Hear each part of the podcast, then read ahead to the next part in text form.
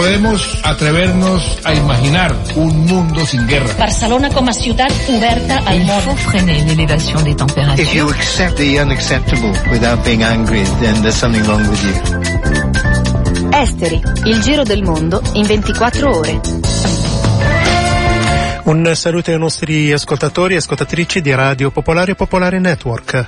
Sommario della puntata. Glifosato ultimo atto. Sì dell'Unione Europea per rinnovo per 5 anni dell'erbicida della Monsanto. Secondo Greenpeace si tratta di un regalo alle multinazionali agrochimiche. Il glifosato è considerato dall'OMS probabilmente cancerogeno, determinante il voto della Germania. Birmania, viaggio delicato per Papa Francesco in piena crisi dei Rohingya. Domani l'incontro con Aung San Suu Kyi. Catalogna, tra meno di un mese si vota, domani iniziano i ricorsi per la scarcerazione dei membri del governo in vista della campagna elettorale, il punto di esteri. Honduras alle presidenziali in testa il candidato dell'opposizione, ma il presidente uscente Hernandez si è proclamato vincitore. Letteratura, i ladri di libri di Timbuktu di Charlie English.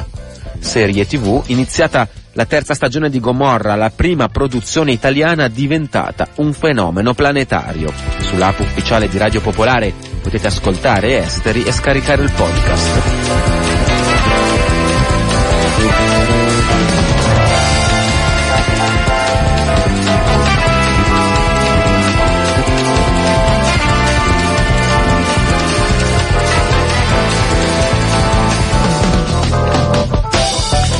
Partiamo dalle notizie. La delegazione siriana del presidente Bashar al-Assad non ha confermato la sua partecipazione al nuovo round di negoziati che si aprono domani a Ginevra. Lo ha annunciato l'inviato speciale dell'ONU Staffan di Mistura al Consiglio di sicurezza dell'ONU. A irritare Damasco sarebbe la posizione delle opposizioni riunite a Riyadh, in Arabia Saudita, che hanno ribadito la richiesta di un'uscita di scena di Assad a loro dire indispensabile per qualsiasi processo di transizione politica.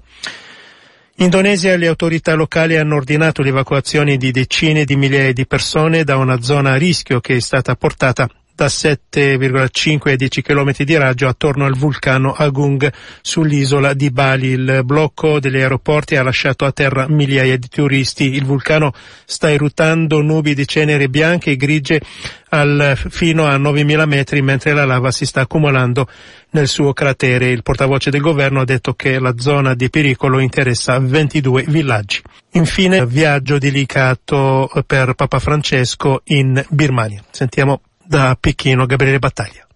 Sommario della puntata. Il Glifosato. Papa è sbarcato a Yangon per la sua visita di tre giorni in Myanmar che ha come slogan pace e amore. Il problema è quale pace, quella che si accompagna a diritti per tutti o quella che semplicemente stabilità interna costi quel che costi, senza amore appunto. È questo dilemma che Francisco si trova ad affrontare. Dovrà parlare sia con la leader di fatto del paese, Aung San Suu Kyi, sia con il comandante in capo dell'esercito Min Aung Hlaing, con responsabili dell'esodo di oltre 620.000 Rohingya in Bangladesh negli ultimi tre mesi, in una tragedia che prima le Nazioni Unite poi a denti stretti anche gli Stati Uniti hanno definito pulizia etnica. Sul problema della minoranza musulmana di Myanmar, non riconosciuta dalle autorità locali, anche la Cina ha proposto nei giorni scorsi una soluzione in tre passi. Primo passo, il cessate il fuoco. Secondo, negoziati per trovare una soluzione praticabile per il ritorno dei rifugiati Rohingya.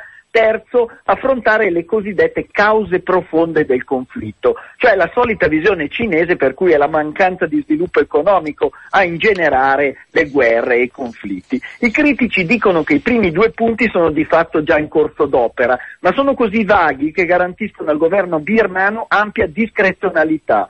Il terzo punto, cioè lo sviluppo come panacea, manca dell'aspetto politico. Insomma, non sta scritto da nessuna parte che più ricchezza risolva i conflitti. E da Pechino è tutto. Esteri, il giro del mondo in 24 ore. Radio Popolare, Popolare Network.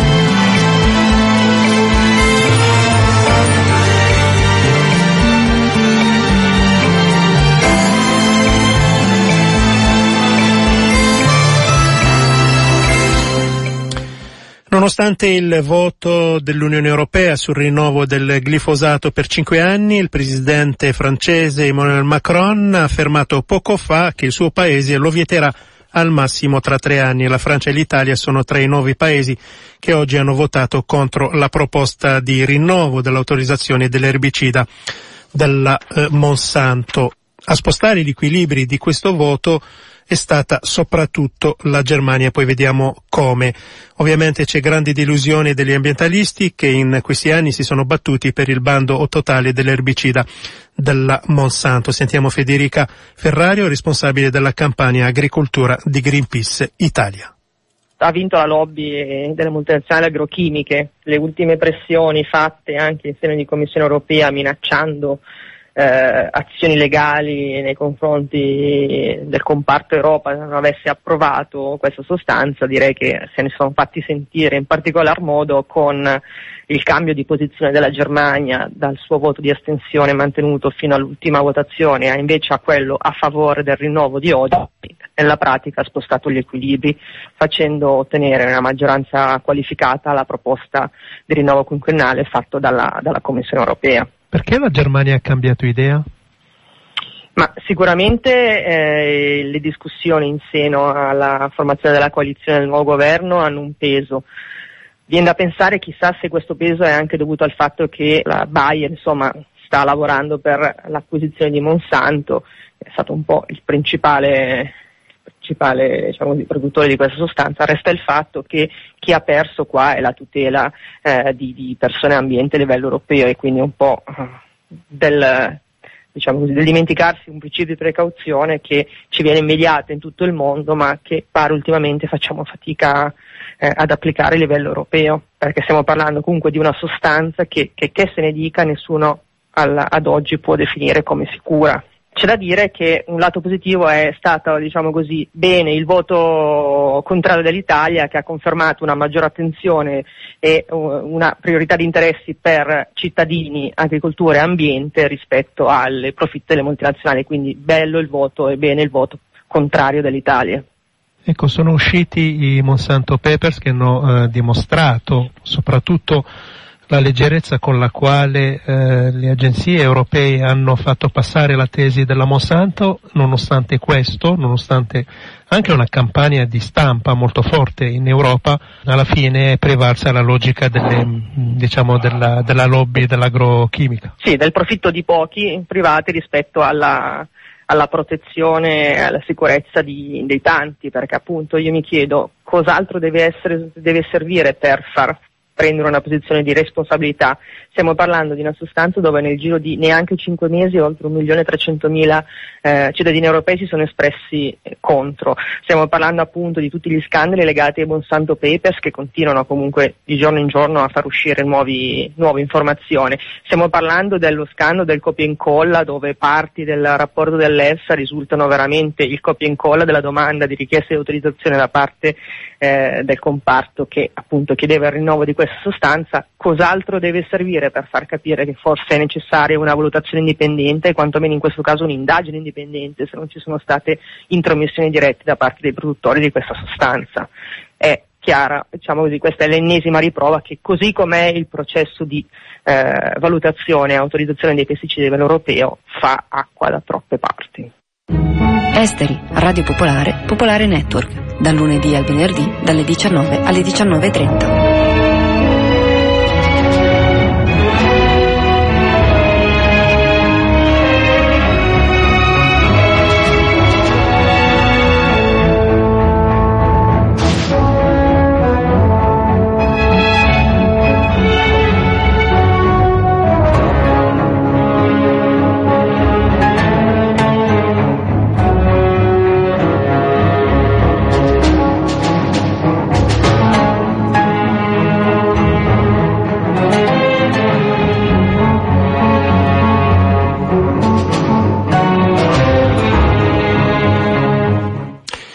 Andiamo in eh, Catalogna, si vota giovedì 21 dicembre eh, prossimo, eh, domani intanto iniziano i ricorsi per eh, la scarcerazione dei membri del governo in vista della campagna elettorale. Facciamo il punto con il nostro Emanuele Valenti. Situazione politica rimane eh, molto complessa, ufficialmente ancora non siamo in campagna elettorale, ma in realtà ovviamente siamo sempre stati in campagna elettorale. Bisogna dire innanzitutto che mai come adesso è chiara una cosa, e cioè che veramente il risultato del 21 dicembre, e cioè se vincerà ancora il blocco indipendentista, seppur diviso, tra virgolette, cioè seppur non in una lista unica, oppure se vincerà eh, il blocco unionista, cioè i partiti costituzionalisti, i partiti tradizionali spagnoli, o se ci sarà una situazione di incertezza, ecco, queste, questi tre scenari ovviamente segneranno, almeno nei prossimi anni, il futuro politico della Catalogna. Quindi per una volta il risultato elettorale sicuramente sarà molto decisivo, sarà importante e fondamentale, infatti nessuno si sta, come dire, azzardando a dichiarare, a dire e a esplicitare quello che potrebbe fare se dovesse vincere il 21 di dicembre. Intanto molti candidati sono ancora in carcere. C'è una buona parte del governo o dell'ex governo catalano, a parte Carles Puigdemont con eh, altri quattro uh, ministri che eh, si trovano a Bruxelles, gli altri sono ancora in carcere a Madrid. Questa settimana, probabilmente da domani, martedì, hanno fatto sapere gli avvocati, potrebbero iniziare a chiedere la loro uh, scarcerazione. Ricordiamo che il carcere è una misura preventiva, da un punto di vista procedurale c'è un elemento importante, cioè eh, tutti i casi che riguardano la crisi catalana, l'indipendentismo catalano, la dichiarazione di indipendenza, il referendum del primo ottobre, sono al momento sotto il Tribunale Supremo, mentre fino a poche settimane fa i membri del governo catalano eh, venivano indagati dall'Audiencia Nazionale che ha una posizione più rigida, ha sempre avuto una posizione più rigida, quindi come dire i magistrati, i giudici saranno altri, probabilmente un po' più flessibili e morbidi, quindi potrebbe essere che eh, i membri, gli ex membri dipende dal punto di vista del governo catalano, eh, potrebbero essere per il 21 di dicembre eh, liberi e non in carcere, perché ovviamente questo, anche da un punto di vista simbolico, sarebbe un elemento, pensano a Madrid, probabilmente troppo a favore degli indipendentisti.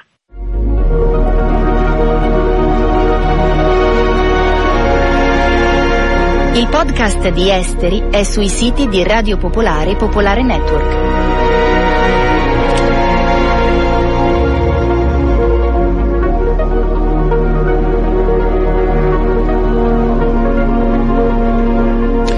Andiamo in Honduras, ieri si è votato per eh, il nuovo capo dello Stato, dopo lo scrutinio di circa il 60% dei voti, il candidato dell'alleanza dell'opposizione contro la dittatura, Salvador Nasrallah, risulta in testa con un vantaggio del 5% sul presidente uscente, Juan Orlando Hernandez, che eh, però si è autoproclamato vincitore. Sentiamo Alfredo Somozza.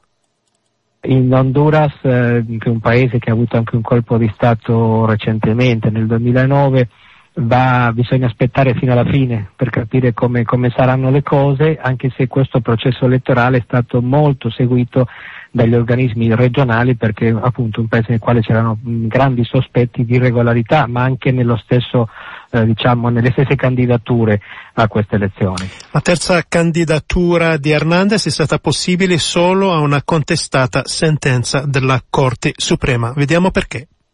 Beh, questo è stato il problema centrale del, dell'Honduras che quando torna alla democrazia nell'81 si dà nell'82 una costituzione che prevede un solo mandato del Presidente.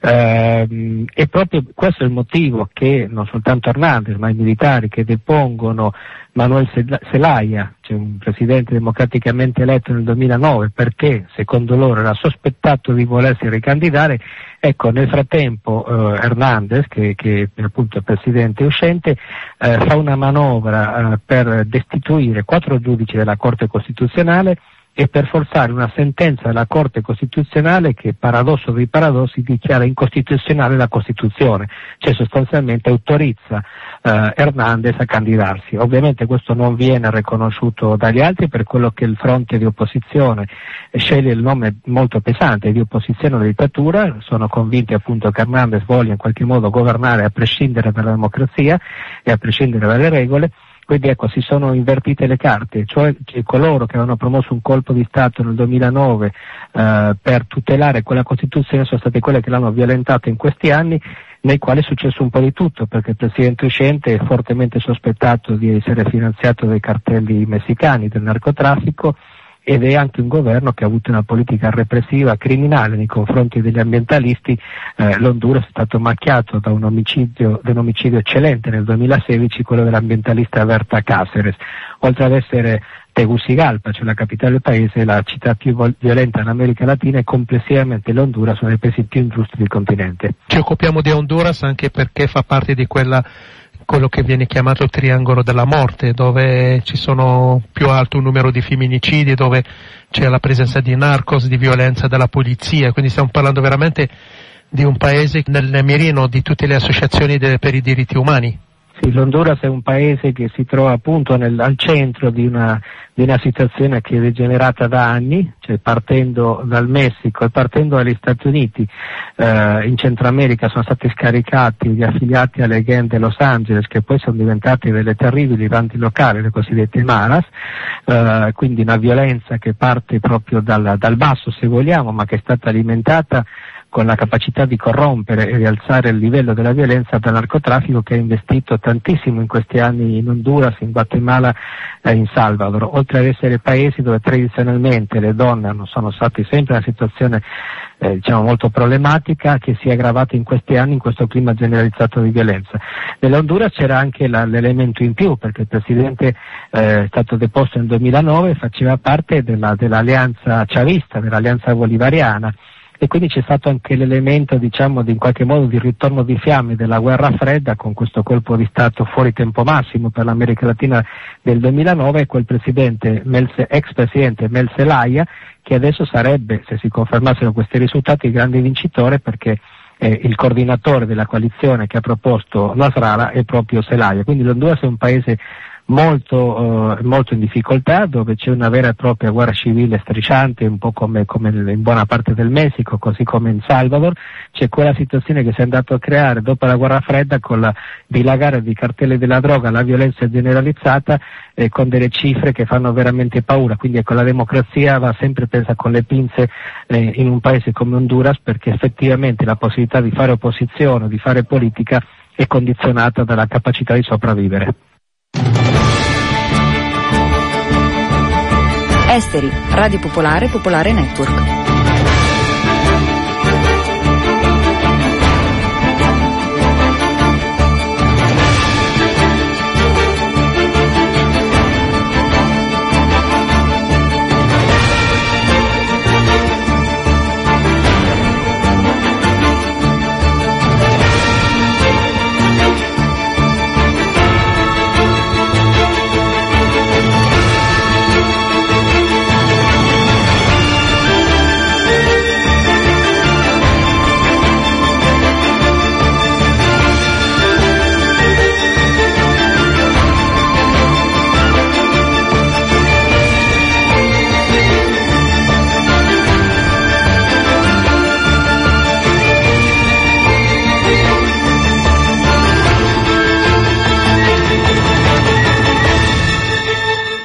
Un ritorno graditissimo in esteri, quello di Vincenzo Mantovani e le sue recensioni. Oggi i ladri di libri di Timbuktu. Molte sono le città leggendarie che hanno fatto sognare gli europei, dagli ardimentosi viaggi di scoperta dei primi navigatori alle esplorazioni dell'epoca moderna. All'inizio dell'Ottocento la città sulla quale da secoli si raccontavano storie mirabolanti era in Africa e si chiamava Timbuktu. Si diceva che fosse la capitale di una ricca regione subsahariana chiamata Sudan, da un toponimo arabo che significava terra dei neri, e che le sue case avessero i muri e i tetti d'oro. Come sempre il miraggio era questo, l'oro si trattasse del favoloso Eldorado delle Americhe o della Zipangu di Marco Polo, l'oro era sempre stata la molla che aveva spinto uomini visionari e coraggiosi a lasciare le proprie famiglie e le proprie case per affrontare i pericoli di viaggi oltre i confini delle terre allora conosciute. Così schiere di viaggiatori si erano avventurati anche alla ricerca di Timbuktu, ma ogni tentativo di scoprirla era fallito. Nel 1825 il compito di cercare questa città toccò ad Alexander Gordon Lang, un ufficiale inglese che era stato in Sierra Leone e al quale venne offerta la possibilità di diventare il primo europeo a mettere piede a Timbuktu.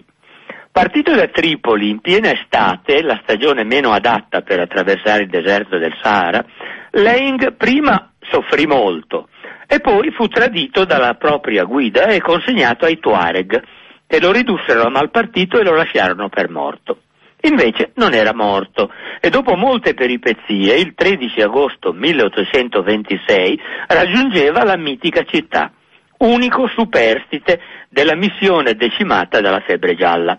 Da lì scrisse la prima lettera che parlava di ricchi archivi cittadini contenenti i testi oggi noti come i manoscritti di Timbuktu.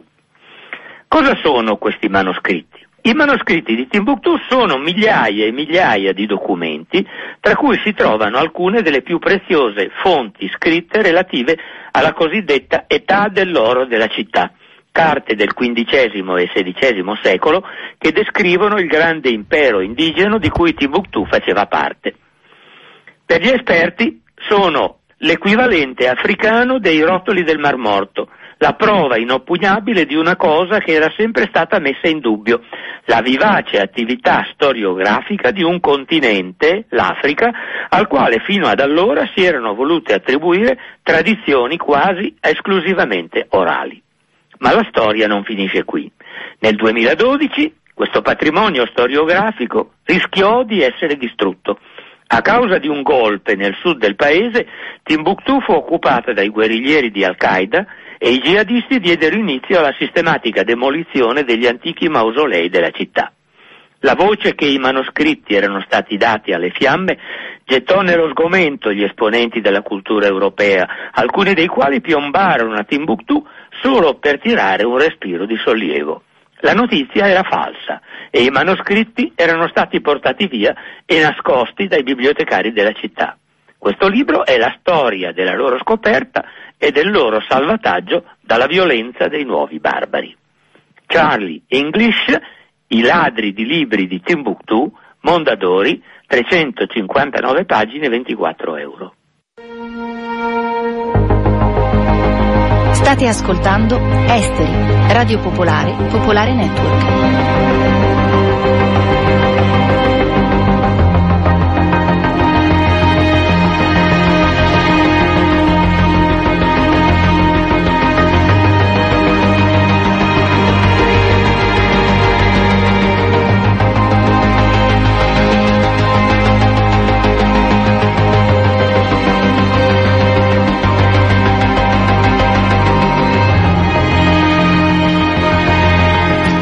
Prima di parlare di serie TV, una iniziativa che riguarda l'Afghanistan in occasione della giornata internazionale contro la violenza sulle donne, il COSPE presenta il progetto Exit from Violence, You Are Not Alone. Eh, questo progetto verrà presentato a Milano alla Casa delle Donne via Marsala 8 ore 11. Sarà anche presente Selai Gafar del Movimento Democratico e Femminista in Afghanistan. Sentiamo Pamela Cioni del COSPE che ci eh, spiega il progetto.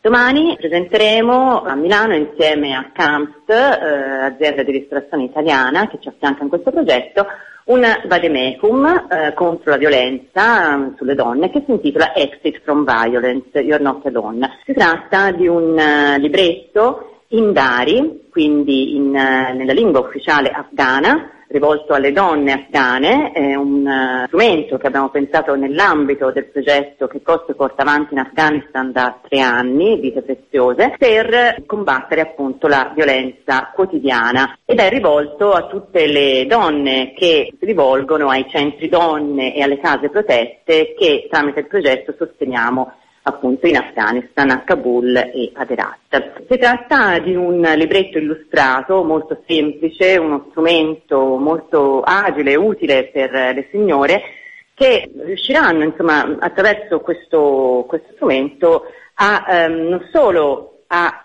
eh, capire e a riconoscere questa violenza quotidiana, che sia familiare, che sia istituzionale, ma troveranno anche degli indirizzi utili, le strutture a cui rivolgersi, di numeri di telefono a cui rivolgersi. Eh, quindi è pensato proprio come strumento di uso quotidiano, sarà stampato in 10.000 copie e diffuso appunto in tutti i territori dove grazie alle associazioni locali in Afghanistan eh, lavoriamo come coste. Questa attività insomma nasce da una precedente esperienza che abbiamo fatto l'anno passato sempre insieme a CAMPS in Italia. In quel caso il libretto si intitolava Exit, uscite di sicurezza dalla violenza ed era rivolto invece al pubblico femminile italiano, in particolare alle dipendenti di CAMPS che per l'80% sono donne. E, mm, le due versioni del Vademecum mantengono più o meno la stessa struttura, sono appunto brevi eh, capitoli illustrati dall'illustratrice mm, e vignettista Stefania Spanò, che in arte si chiama Natticca, che appunto aiuta in maniera molto semplice e schematica appunto sia a riconoscere le diverse tipologie di violenza che le donne possono subire, naturalmente contestualizzando i tipi di violenza dall'Italia all'Afghanistan e anche come combatterla e come denunciarla. Quindi domani Casa delle Donne, via Marsala 8 alle ore 11.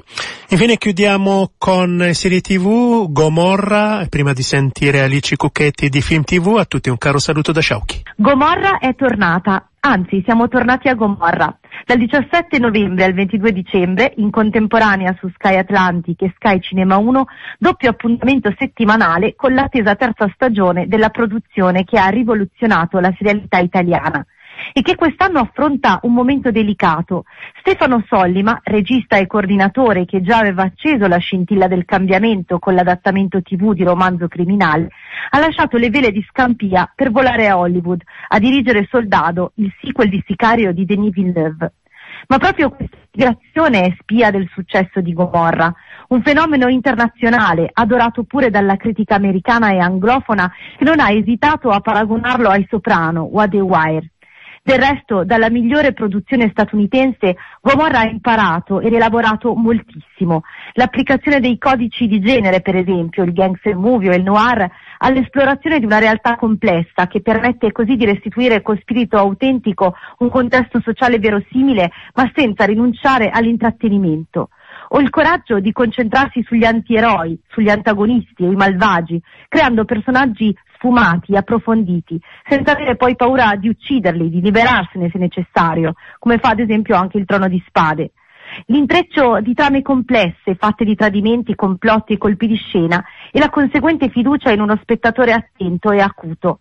E poi l'approccio multimediale, per cui dal bestseller di Roberto Saviano, Gomorra è potuto diventare prima un film d'autore premiato a Cannes e ora un evento irrinunciabile dal piccolo schermo contagiando tutti e tutto. Gli effetti di Gomorra sulla gente si rintracciano nei tormentoni in dialetto napoletano diventati proverbiali e anche in altre fiction, da Suburra perfino ad altre fiction più generaliste come Squadra Mobile. Il successo di ascolti continua. Continuerà anche a produrre frutti per la serialità televisiva? Chissà.